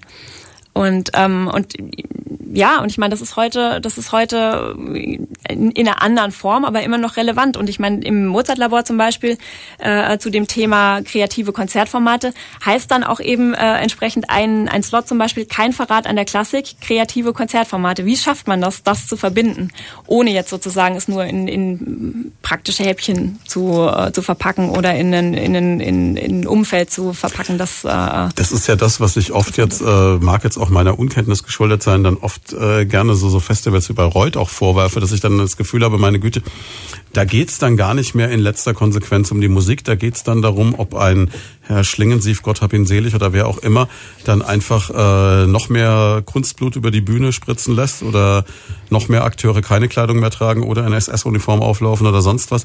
Äh, dass, dass diese Schauwerte eigentlich, ähm, es gibt diesen schönen Spruch, äh, wir schauen, aber wir sehen nicht. Oder wir hören dann nicht. Ne? Dass ja. das, das halt das Ganze dann so überlagert. Aber es ist ganz interessant, dass Sie jetzt gerade als Beispiel Bayreuth nehmen, weil mhm. ähm, also die Bayreuther Festspiele ähm, ja im Ursprung sozusagen genau, äh, ähm, also Wagner auch genau das Ziel hatte, das nicht so zu machen. Ja, genau, der hat ja seinen eigenen Konzertsaal gebaut und wollte dann eben das so aufführen. Genau, die Stühle sind unbequem, weil genau. man sich sozusagen auf die Kunst äh, man muss sich da, soll. Genau, man muss das durchleiden, um es zu erleben. Ja, ja, ja. deswegen gibt's halt wahrscheinlich auch nur die Würstchen in der Pause. Vermutlich, ja. Wobei ich das glaube, es wird auch schon verwässert. Es gibt irgendwo, glaube ich, auch noch irgendwie was, was Schickeres zu essen ja. mittlerweile. Ja. Aber klar, nee, es ist, ist natürlich schon so. Ja, aber ja, und gleichzeitig ist es so, also ähm, ich denke, das betrifft uns ja auch oder jeden ähm, auch äh, Konzertveranstalter. Es gibt ja ganz unterschiedliche Motivationen und Gründe, warum man in ein Konzert geht. Also auch was man äh, was man sozusagen an von einem Abend erwartet und was man mitnimmt und mhm. wie viel man mitbringt schon. Und ich finde es völlig legitim, auch dass wenn man ein Konzert hat mit 800 Personen, dass dann auch die ähm, die Gemengelage ganz unterschiedlich ist bei jedem Einzelnen, was er was er erwartet von dem Abend und auch was er ähm, was er mitbringt. Es gibt die absoluten Kenner, die mhm. sozusagen wirklich sich schon aufs i-Tüpfelchen vorbereitet haben und äh, ähm, sehr viel Wissen mitbringen. Und ich finde es aber auch, und gerade bei neuer Musik, wo es ja immer so heißt, irgendwie, oh, kenne ich mich nicht aus und irgendwie da ist mir zu hoch, da finde ich es völlig legitim auch zu sagen, so, ich setze mich da rein und ähm, entweder es spricht mich an oder es spricht mich nicht an, aber auch, dass man sich sich zutraut, einfach ähm, sich ein eigenes Urteil dazu, darüber zu bilden, zu bilden. Wir sprechen gleich nach den Nachrichten darüber, was Ihr Lieblingskonzertgast wäre oder wie er sein müsste. Jetzt, jetzt wollten wir eigentlich gerade noch Musik spielen, das holen wir auch gleich nach, weil wir haben uns jetzt so verquatscht, dass es jetzt schon elf ist, die erste Stunde ist schon noch unglaublich. Hier kommen die Nachrichten. Damit sind wir zurück bei Lloyd von da an diesem Sonntag, zwei Minuten nach elf und zu Gast die Leiterin des Mozartfestes Katharina Strein. Und wir haben gerade eben gesprochen vor den Nachrichten, dass es ganz verschiedene Typen gibt, die aus ganz verschiedenen oder unterschiedlichen Motivationen in Konzerte gehen. Und jetzt haben Sie gesagt, Mensch, ähm, es gibt dann den, den absoluten Kenner, der die Partitur mitliest und ganz genau weiß, okay, da hat jetzt aber hinten im Blech der eine da äh, nicht so gespielt, wie er sollte, ne, und die Triangel kam an der falschen Stelle. Dann gibt's die, die äh, gucken, die kommen, weil sie äh, gerne den Kaisersaal sehen wollen und die Kleider der anderen Menschen. Dann gibt's denjenigen, der äh, keine Ahnung hat und sich überraschen lässt. Was, was ist Ihnen der Liebste? Da gibt's ja doch tausend Sorten mehr als Ja, ja. Also ich glaube ganz grundsätzlich einfach ähm, diejenigen, die offen sind und ähm, und wach und ähm, ja auch einfach sich sich emotional einbringen sozusagen, mhm. die nicht nur ihre Zeit absitzen und sagen irgendwie, das gehört dazu irgendwie, das muss ich, weil ähm, ich weiß nicht, der und der das gesagt hat oder sowas, mhm. sondern die einfach wirklich äh, ein Interesse mitbringen und das kann, das kann dann ganz unterschiedlich sein. Also wie gesagt, das kann der sein, der sich vorher ähm, was angelesen hat, muss aber gar nicht. Das kann auch mhm. einfach der sein, der wach diese äh, ähm, diese zwei Stunden im Konzert sitzt und ähm, vielleicht gar keine Ahnung hat und danach sagt, boah, also hier bei dem zweiten Stück, äh, ähm, das hat mich total fasziniert, was der Solist da vorne gemacht hat, oder aber irgendwie der der eine an der Trompete, der äh, ähm, ja, wie der sich da eingebracht hat. Das, würden Sie jetzt einem, einem Einsteiger, einem Anfänger raten, eher ähm, sich vorher zu sagen, okay, ich gucke mir mal an, worum geht's da, versuche mir ein bisschen Informationen beizulesen, oder ich gehe völlig unvorbereitet rein, lass mich überraschen? Also ich finde, ich finde, es reicht absolut, sich überraschen zu lassen. Ähm, ich, äh, ich, ich meine, es ist schön, wenn man sozusagen sagt, ich möchte da einfach noch mal ein bisschen mehr dazu wissen, aber ich finde, das braucht es nicht. Also mhm. Musik, das ist ja der Vorteil. Musik hat einen emotionalen Zugang, äh, ähm, ist, ist eine emotionale äh, ähm, Kunst sozusagen mhm. ähm, und spricht auch so, auch ohne dass man intellektuell jetzt noch irgendetwas äh, ähm, dazu weiß. Andererseits finde ich es eben einfach schön und das ist, äh, das macht Frau Meining wirklich, finde ich, sehr, sehr besonders auch, ähm, dass es diese Tiefe gibt, mhm. die man dann auch wirklich, also es ist ein Angebot sozusagen und das kann man annehmen und ähm, und es es, ist, es bringt auch sehr viel und es ähm, erfüllt, ähm, es bringt einen selbst weiter und es erfüllt mich dann auch immer mit, äh, mit, mit, mit großer Freude und Genugtuung, einfach auch dann da noch in die Tiefe zu gehen und sich, auch wenn es äh, vielleicht anstrengender ist, sozusagen, wirklich auch diese, diese Konzentrationsleistung im Konzert zu bringen und äh, ähm, da mit dabei zu sein. Bedeutet, man kann so ein Konzert auch auf ganz verschiedenen Ebenen wahrnehmen dann letztlich. Ja, ja, so ist es, absolut. Also wenn zwei Leute nebeneinander sitzen, wird es jeder anders erleben. ja, die Situation habe ich auch schon erlebt. Irgendwie man hat und gerade wenn es Personen sind, die man gut kennt und man merkt so links irgendwie, da staut sich gerade irgendwie immer mehr Aggression auf, weil die die, äh, die, die Interpretation jetzt irgendwie so gar nicht geht. Mhm. Und auf der anderen Seite ist irgendwie die die große Begeisterung, weil es gerade so was ja, außergewöhnliches genau so ist, ist, also was äh, eigenes. ja, das ist dann sehr spaßig. Jetzt haben wir noch gar nicht über das Motto dieses Jahres so richtig gesprochen. Mozart ein Romantiker. Ich fand das auf der Pressekonferenz, die Sie gemacht haben, so faszinierend, weil Sie da ein äh, Gemälde gezeigt haben oder einen Ausschnitt aus einem Gemälde. Da steht ein, ähm, ich würde mal sagen, noch relativ junger Mann in einem äh, schwarzen Gehrock mit äh, hohen Schaftstiefeln auf einem Felsen. Man weiß nicht so genau, steht er inmitten eines Sturm- und Trusten Meeres, wahrscheinlich eher inmitten von Wolken auf einem Berggipfel und schaut auf so eine ganz geisterhafte Landschaft. Ja. Das ist ja so ein ikonisches, ikonisches Gemälde der, ähm, der Romantik. Das mhm. ist ähm, der Wanderer über dem Nebelmeer von Caspar David Friedrich. Ähm, so, sozusagen das das Symbol der Romantik mhm. in, äh, in der bildenden Kunst. Und wir haben das gekoppelt. Also wir haben ja schon in den letzten Jahren äh, ähm, immer Collagen, die ähm, unser Motto sozusagen versind. Mhm, die aber oft irgendwie noch was mit Mozart zu tun haben. Da war dann das Profil von Mozart mit verschiedenen Bildern kombiniert oder so. Und genau. diesmal Gut. Äh, ja, doch, ne? da ist auch Mozart. Also es ist quasi in der Mitte hat man ähm, das Porträt von Mozart und zwar ist es aber ein, das ist jetzt nicht der Mozart, den man auf der Mozartkugel kennt mit mhm. Perücke und äh, gepudert und so und äh, ähm, Hof, Hofkleidung, sondern das ist das Porträt ähm, äh, des Malers äh, ähm, äh, Lange, mhm. der übrigens auch in, in Würzburg äh, ähm, geboren ist. Also ähm, war der Schwager von äh, von Mozart und das ist eines der also der ganz wenigen ähm, äh, ähm, Gemälde von Mozart, die wirklich ihn ohne Perücke zeigen und als sozusagen als lebensnahen äh, Menschen. Das war in dem Fall wichtig, weil natürlich die Romantik ja auch immer sehr auf das Individuum und ähm, ja. Mhm. die, die Einzelperson sozusagen abzielt. Also das heißt, wir haben in der Mitte Mozart, dann haben wir in seinem Hinterkopf sozusagen das, was, was kommt, nämlich die Romantik mit Caspar David Friedrich. Und dann haben wir das noch äh, ähm, in der Collage noch ein weiteres Bild integriert. Das ist äh, das ganz bekannte Bühnenbild äh, von ähm, Schinkel, ähm, die Sternenhalle der Königin der Nacht. Das ist auch aus ähnlich. Aus der Zauberflöte. Genau, aus der Zauberflöte. Das ist ähnlich wie die, äh, ähm, die G-Moll-Sinfonie, die wir vorhin angespielt haben. Ähm, wenn man hm. sieht, dann äh, ähm, ja, und man König in der Nacht kennt jeder. Also das, das kommt in den abstrusesten Zusammenhängen vor. Ich weiß nicht, ob Sie jemals das fünfte Element von Luc Besson gesehen haben. Äh, nee, hab ich nicht. Ein Science-Fiction-Film mit Bruce Willis und Mila Jojovic. Mhm. Und da gibt's eine Außerirdische, die auf einem fremden Planeten auftritt und die singt die Arie der Königin der Nacht. ja. Mit blauen Tentakeln. Ja. Ja, ich meine, also äh, klar, die Zauberflöte, also auch in ihrer Zeit war die Zauberflöte ja schon ein Spektakel sozusagen. Mhm. ist ja genau das, dass, dass sich da verschiedene Ebenen vereinen. Ähm, und gerade dieses Schinkelbild, äh, Bühnenbild ist einfach wirklich ähm, auch sehr ikonisch und mhm. ähm, äh, spricht für sich. Und das war für uns einfach ein schönes bildlicher, ein bildlicher Ausdruck dieser ähm, dieser beiden Welten, die auch schon bei Mozart äh, ähm, angelegt sind. Also klar, wenn man jetzt fragt, wie die unsere Frage ist Mozart ein Romantiker, dann wird man natürlich, das auch durchaus provokant gemeint, wird man natürlich sagen, Moment, stopp, äh, Mozart, das ist doch Wiener Klassik, das ist mhm. doch ganz klar ein Klassiker. Aber ähm, diese Trennung, die wir nachträglich äh, ähm, jetzt in der, in der Wissenschaft ja sozusagen auch gezogen haben zwischen Klassik und Romantik, muss man nicht so sehen. Es gibt auch in der Wissenschaft äh, äh, Ansätze, die sagen, dass die Klassik findet in der Romantik statt. Und es gibt eben in der Musik auch verschiedene äh, ähm, Werke, jetzt auch gerade von Mozart, die in, in, in, in die Romantikrichtung auch gehen und die wir dann jetzt in diesem Festival eben dann mit Werken aus dem 19. Jahrhundert, mit wirklich romantischen ähm, Komponisten ähm, koppeln und gegenüberstellen, damit man das dann auch im Konzert wirklich selbst nachvollziehen kann, hörend. Wie kommt man jetzt überhaupt auf so ein Motto? Wir zum Beispiel zu sagen, wir machen jetzt in diesem Jahr Mozart eine Romantiker. Also die Idee bei, den, äh, bei dem Motto ist eben immer, dass man sagt, was steckt alles in Mozart? Weil das ist äh, interessanterweise, Mozart ist ja quasi eine Marke, die, die weltweit bekannt ist. Äh, man sagt Mozart und jeder hat ein Bild. Aber ähm, das ist durchaus nicht das Gleiche. Es steckt so viel in Mozart und es wurde auch so viel nachträglich äh, in Mozart sozusagen hineingelegt. Und gerade jetzt aus mhm. dem 19. Jahrhundert, das wir jetzt dieses Jahr betrachten, ähm, äh, wurde er vergöttert äh, und in den sozusagen als genialischer äh, Musensohn in den, in den Himmel gehoben, was jetzt auch gar nicht unbedingt seiner, seiner Lebenswirklichkeit entsprechen muss oder ents mhm. entsprach.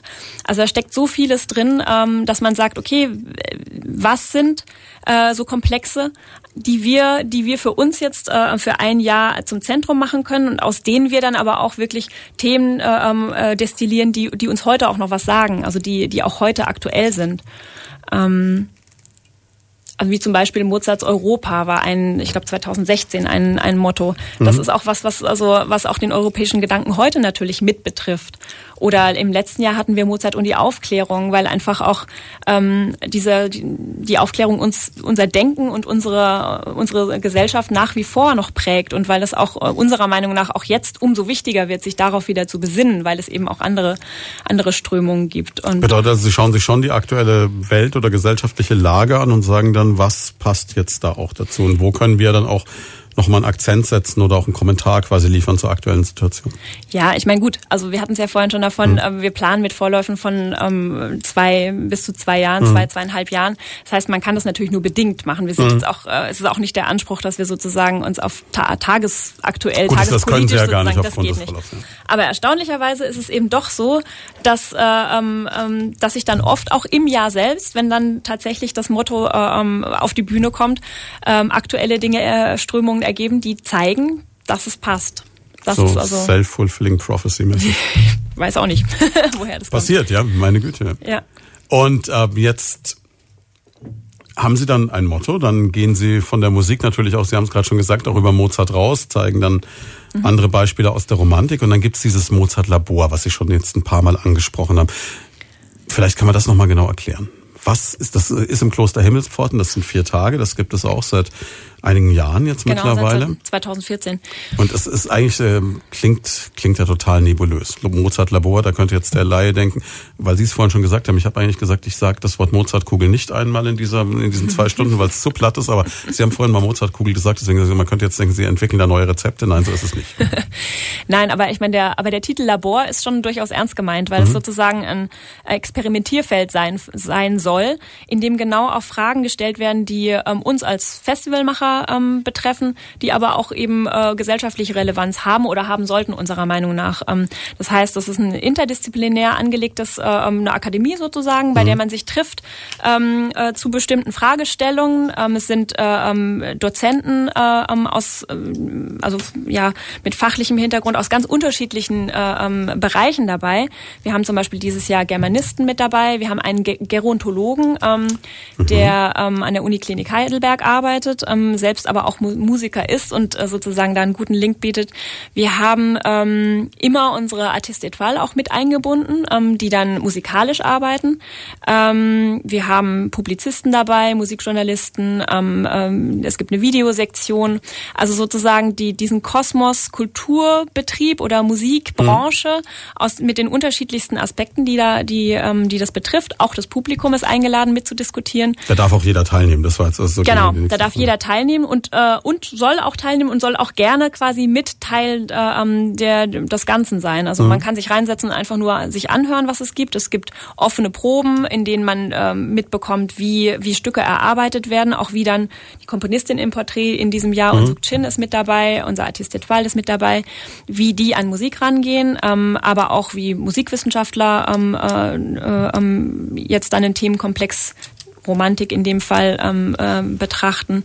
Wir haben ähm, dieses Jahr zum Beispiel äh, vier Musikkritiker ähm, aus dem, äh, die den Preis der deutschen Schallplattenkritik auch äh, vergeben, die diskutieren werden über verschiedene Interpretationen eines Werkes ähm, oder auch diese, dieses Format, die, äh, also diese Sektion innovative Konzertformate. Mhm. Also im Grunde genommen ist es ein, ein Experimentierfeld, ähm, aus dem dann auch tatsächlich sich, sich immer gute neue Ideen ergeben, die dann auch in, wieder in die zukünftigen Festivals einfließen.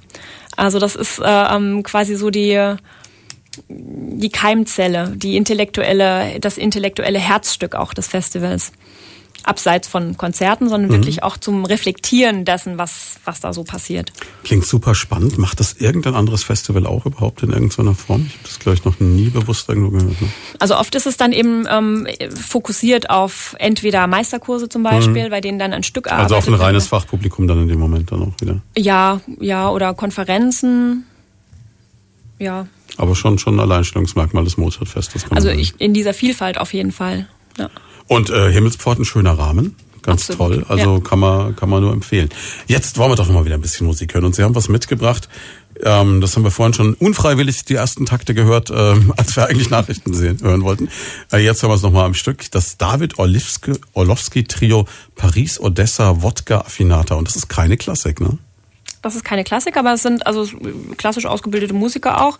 David Orlowski spielt Klarinette, ähm, ist ja auch ein Instrument, das Mozart sehr hm, geschätzt, geschätzt, hat. Und ähm, die ähm, sind allerdings eben im Klezmer-Bereich, aber auch äh, unterwegs und haben jetzt seit 20 Jahren äh, ähm, wirklich sehr viel Erfolg äh, gehabt und sind jetzt auf Abschiedstournee. Deswegen wollten wir sie jetzt einfach einmal oh, nochmal mit zeigen. Na dann los.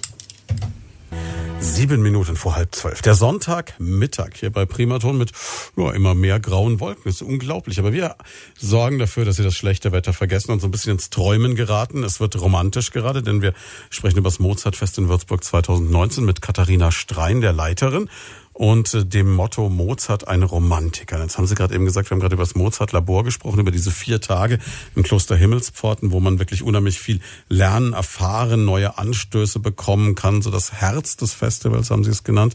Und dann haben Sie gerade gesagt, wir müssen unbedingt auch noch über Clara Schumann reden. Reden ja, so wir über Clara Schumann. Genau. Also dann, wenn man über Romantik spricht und gerade im Jahr 2019 äh, ähm, dann Festival zur Romantik macht, dann darf man Clara Schumann über, nicht hm. vergessen, mhm. denn die hat 200-jähriges Jubiläum. Also ähm, ist vor 200 Jahren ge äh, ähm, geboren und war einfach eine ganz besondere Frau auch äh, ähm, im 19. Jahrhundert. Und, und, das kurz nach dem Weltfrauentag. Ja, das auch noch. Und ja. einen Tag vor dem Equal Pay Day. Stimmt, ja, ja, da haben Sie recht. Da ja, sehen Sie mal wieder, wie aktuell Sie sind. Das ist ja, das ist aktuell und es ist tatsächlich auch wirklich ein sehr interessantes Thema, weil ähm, einerseits Clara Clara Schumann sehr äh, ähm, äh, herausragend in ihrer Zeit war, mhm.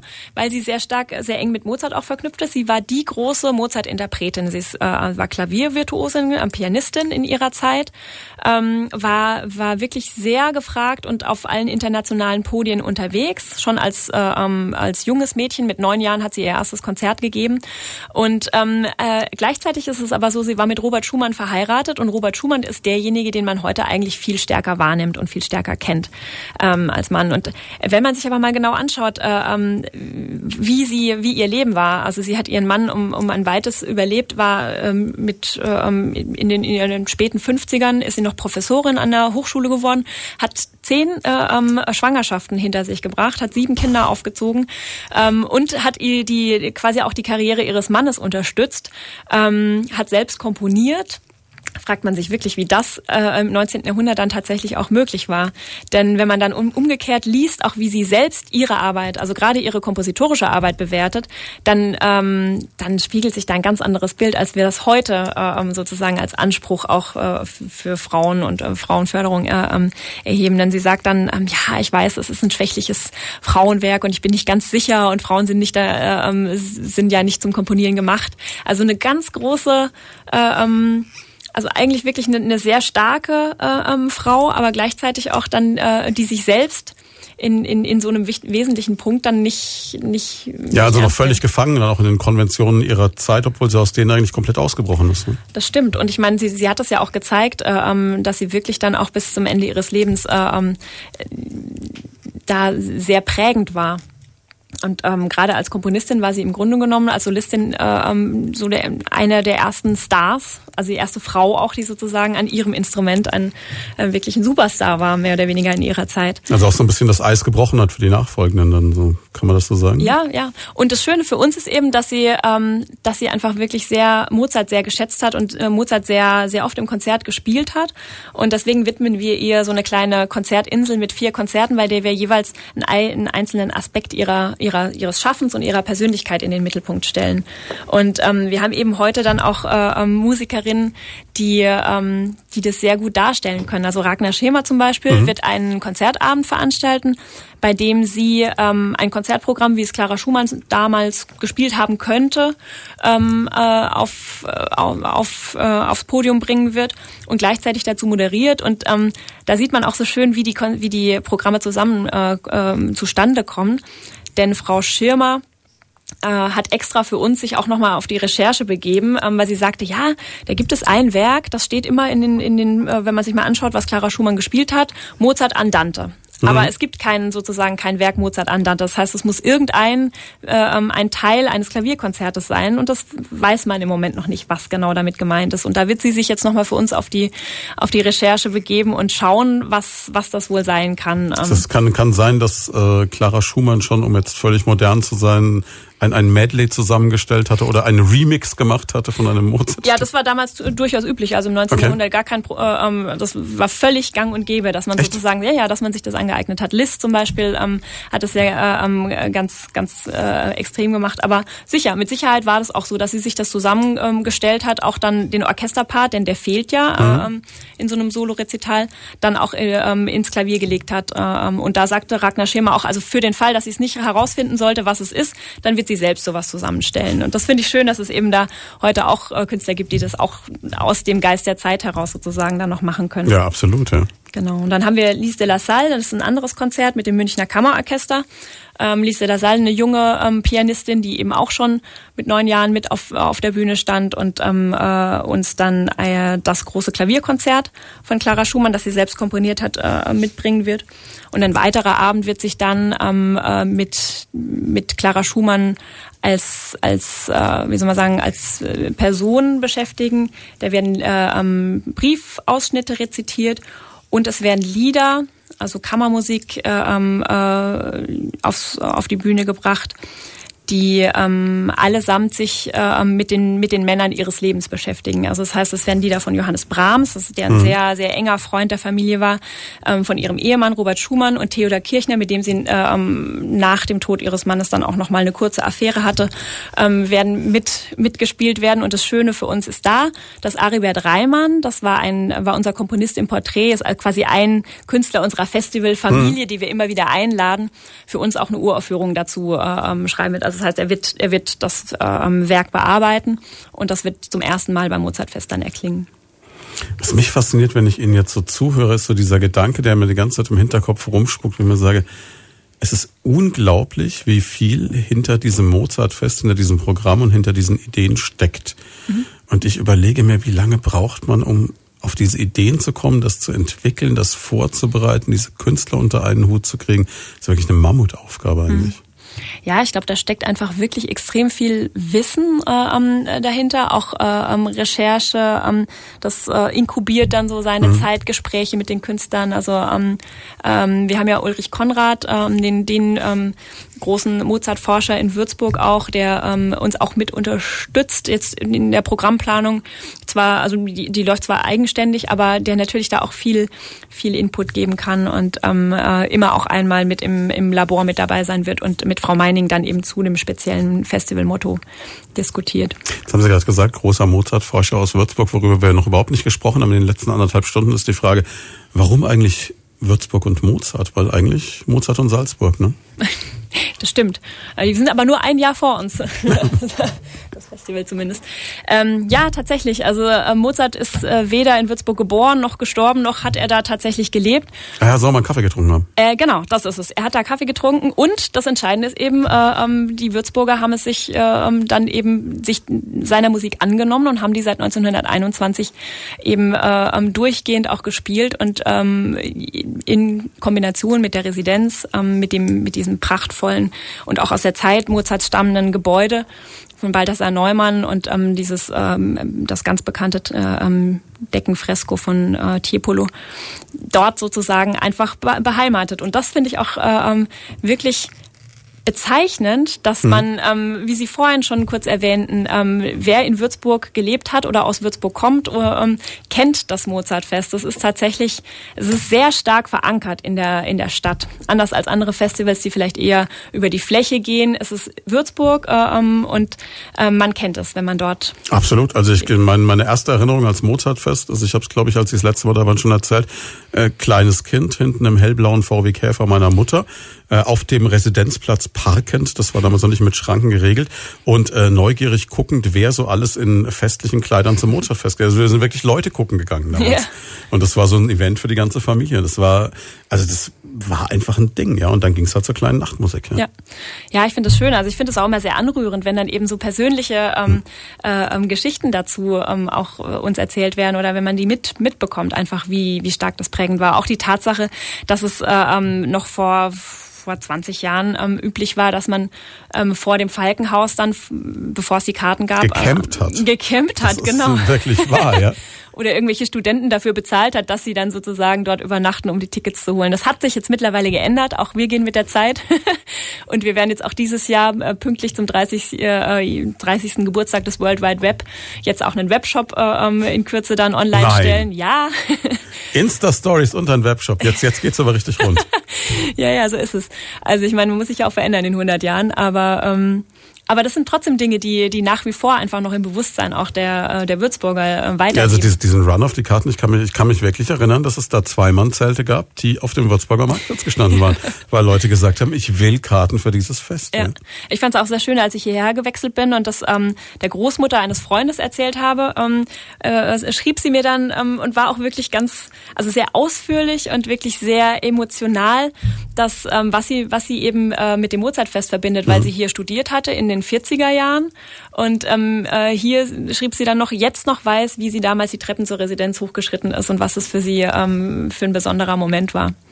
Und das ist einfach schön, weil ich meine, ähm, es gibt viele Festivals, es ist wirklich eine sehr reiche Festivallandschaft in mhm. Deutschland, aber ähm, äh, nicht alle sind eben auch so alt ähm, und, und so bringen diese Geschichte mit. Ja. Mhm. Acht Minuten nach halb zwölf, einen schönen Vormittag. Wir sprechen übers Mozartfest in Würzburg 2019 mit der Leiterin, mit Katharina Strein. Und wir haben gerade eben so ein bisschen über Clara Schumann gesprochen und über die Frage, wie kam Mozart eigentlich nach Würzburg? Wie kam das Mozartfest nach Würzburg?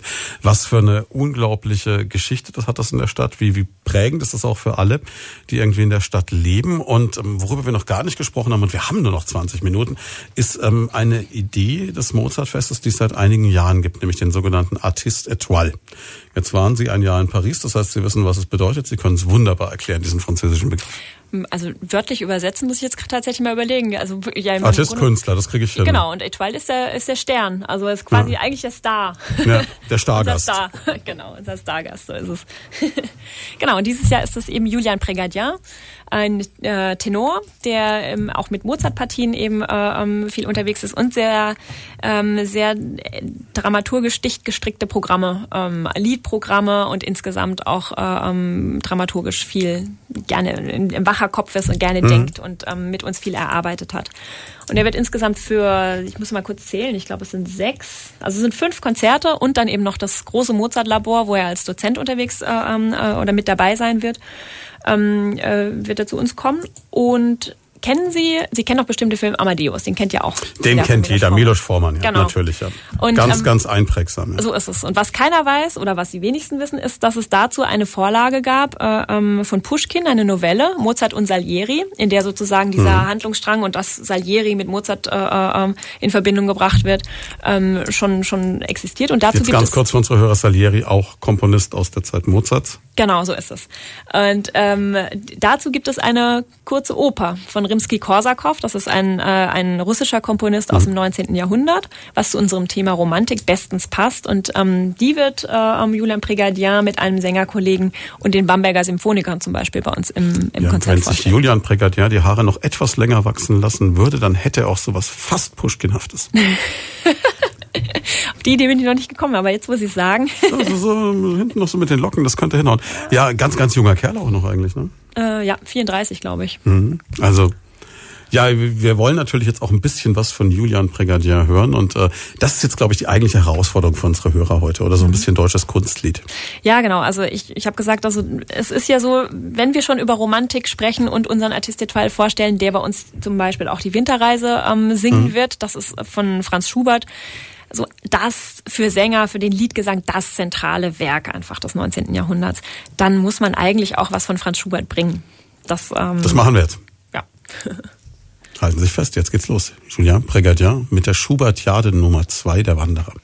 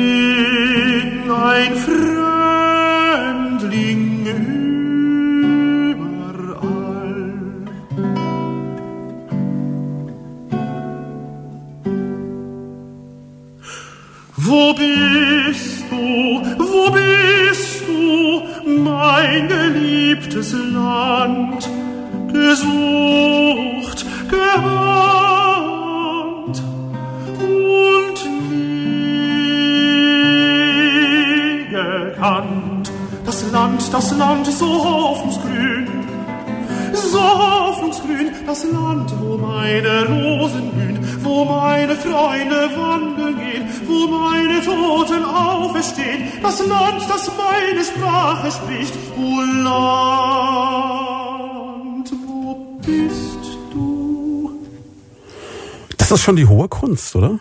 Ja.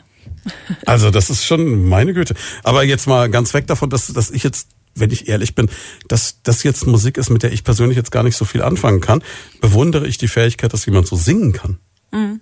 Ja, und ich meine, gerade die Liedkunst ist die hohe Kunst tatsächlich, wie Sie sagen, denn ähm, da kommt es dann auf die auf die feinen Nuancen im, äh, im Ausdruck an. In der Oper hat man ja immer sozusagen noch die große Bühne dabei und mhm. den großen Gestus und kann auch kann sich auch stimmlich, wenn man jetzt zum Beispiel äh, ähm, nicht noch nicht gerade nicht nicht mehr so fit ist, ähm, kann man sich auch sozusagen noch noch retten. Äh, mhm. Ähm, aber beim Lied merkt man einfach alles. Das ist sozusagen der der verzeiht keine Fehler. Ja, das ist genau der der privateste Moment, äh, das persönlichste, ähm, was ein Sänger zeigen kann.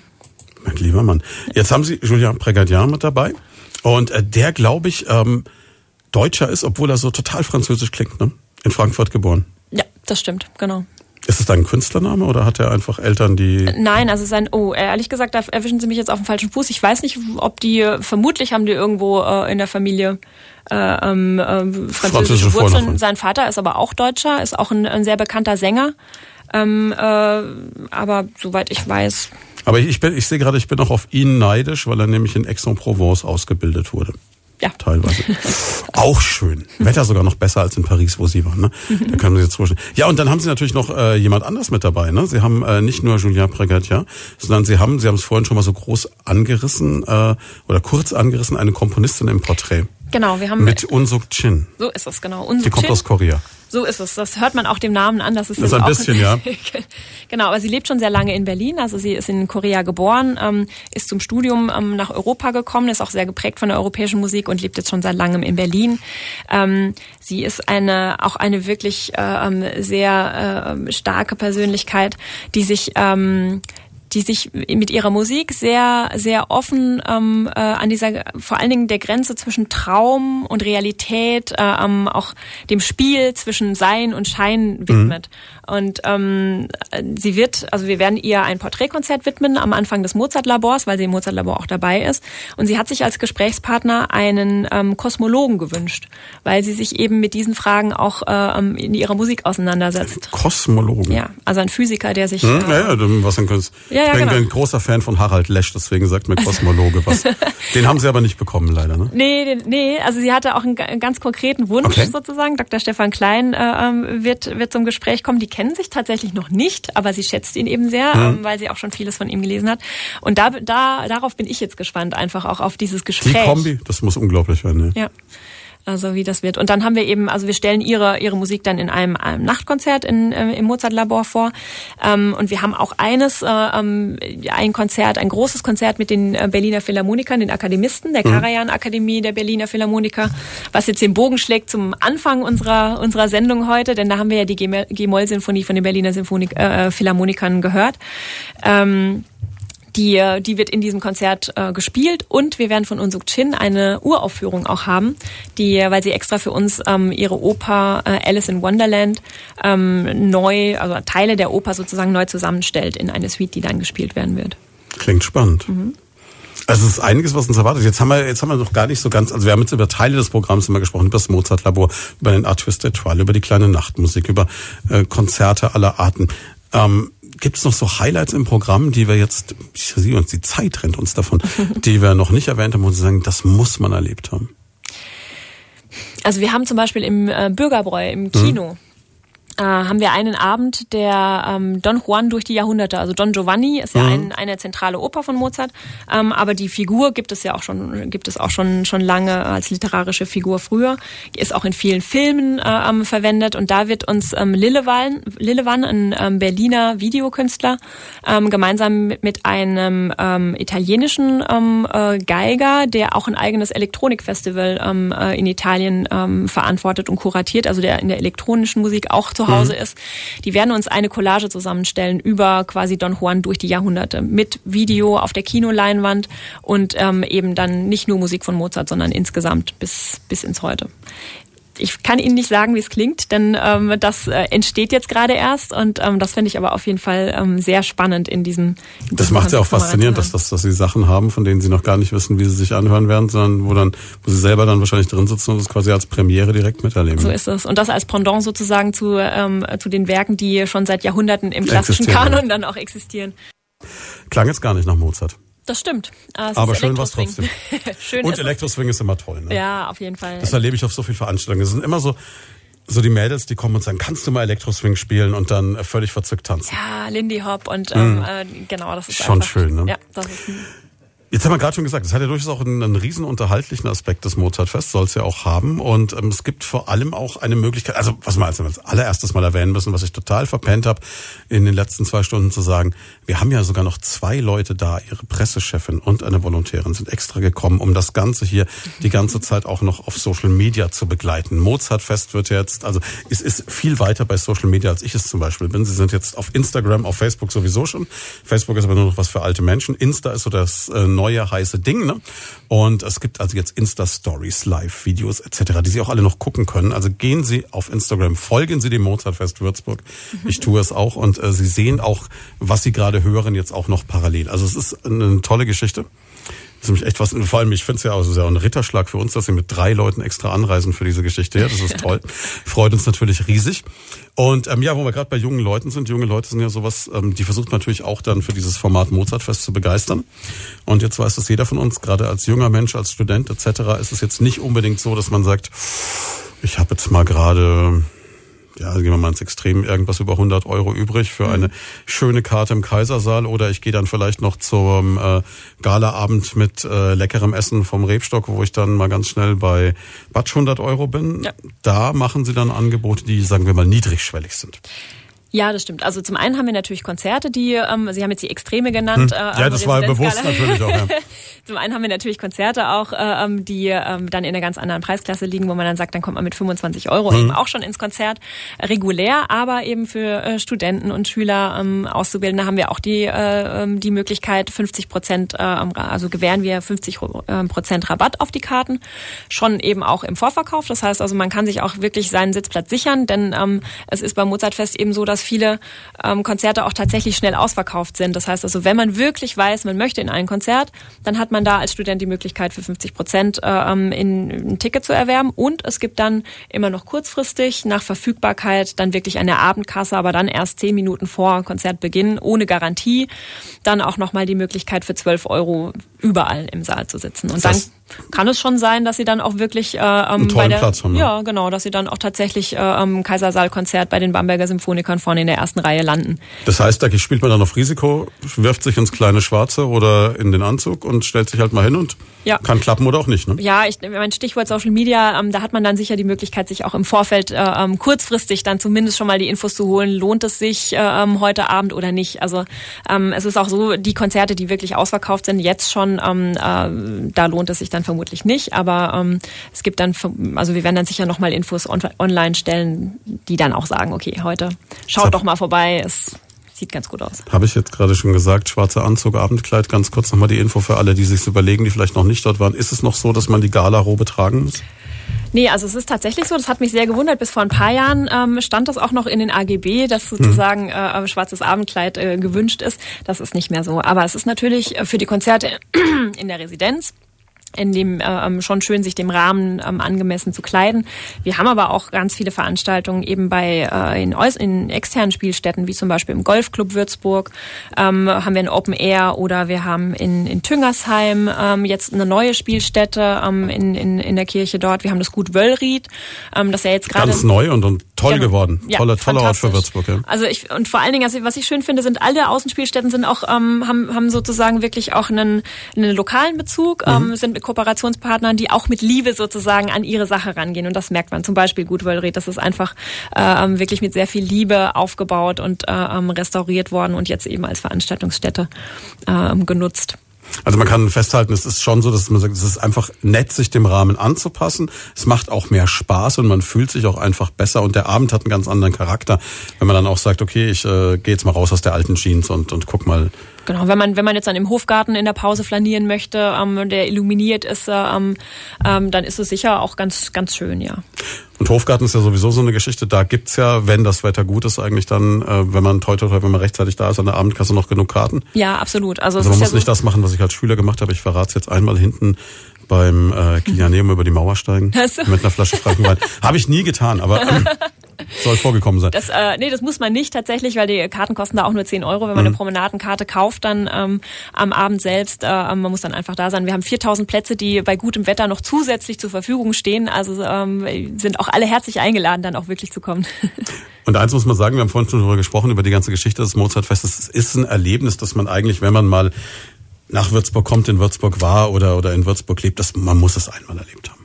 Also die Nachtmusik, ja, auf jeden Fall. Aber auch, auch die anderen Sachen. Auch die anderen. Also ich finde ich find ein, einmal, einmal so auch in diesem Rahmen in der Residenz, das, das ist schon... Ja, und da würde ich eben auch sagen, also ähm, im Weißen Saal, wie gesagt, kosten die Karten regulär 10 Euro äh, ähm, oder auch nur 15 Euro, weil man eben sozusagen nicht direkt vor der Bühne mhm. sitzt, aber man hat diesen ganzen Rahmen. Also sie haben diesen, diesen Abend äh, ähm, in der Residenz, äh, ähm, sie haben die Konzertpause, sie sitzen in diesem fantastischen, äh, ähm, barocken äh, Saal. Das ist schon, das ist schon besonders, ja.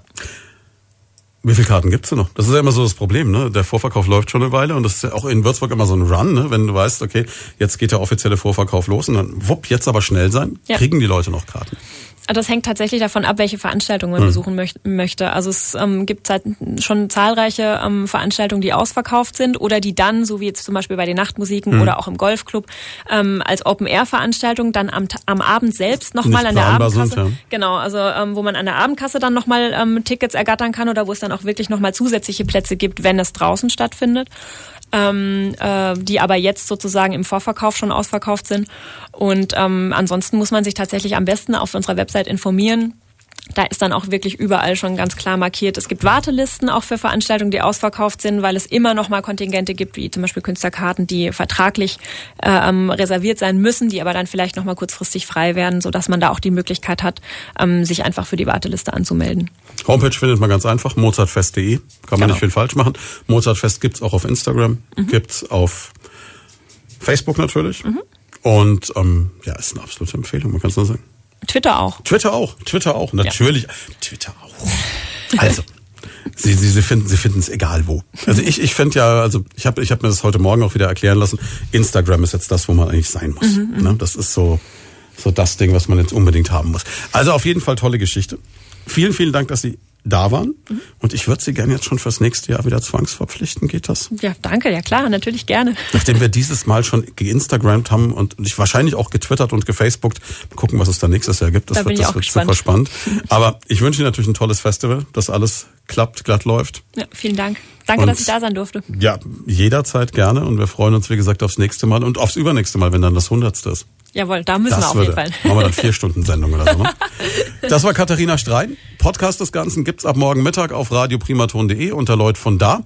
Gucken Sie auf Instagram, gucken Sie auf Facebook, gucken Sie auf den Twitter-Account des Mozartfestes und sichern Sie sich Karten auf der Homepage ich weiß gar nicht, ob es da jetzt schon, nee, der Shop kommt erst noch, habe ich gehört, aber ist das ja, Mozart, nächste Woche. Nächste also Woche und das Mozartfestbüro ist ab morgen Vormittag auch wieder gut besetzt. Da können Sie Ihre Karten reservieren. Jetzt ist es zwölf, jetzt gibt's den Kollegen Jens Hübner und Jens Hübner wird eine Live-Schaltung zur Original Schweinfutter Schlachtschüssel auf die Hauptinsel auf Hawaii machen. Also Sie sehen ein Highlight jagt das andere heute.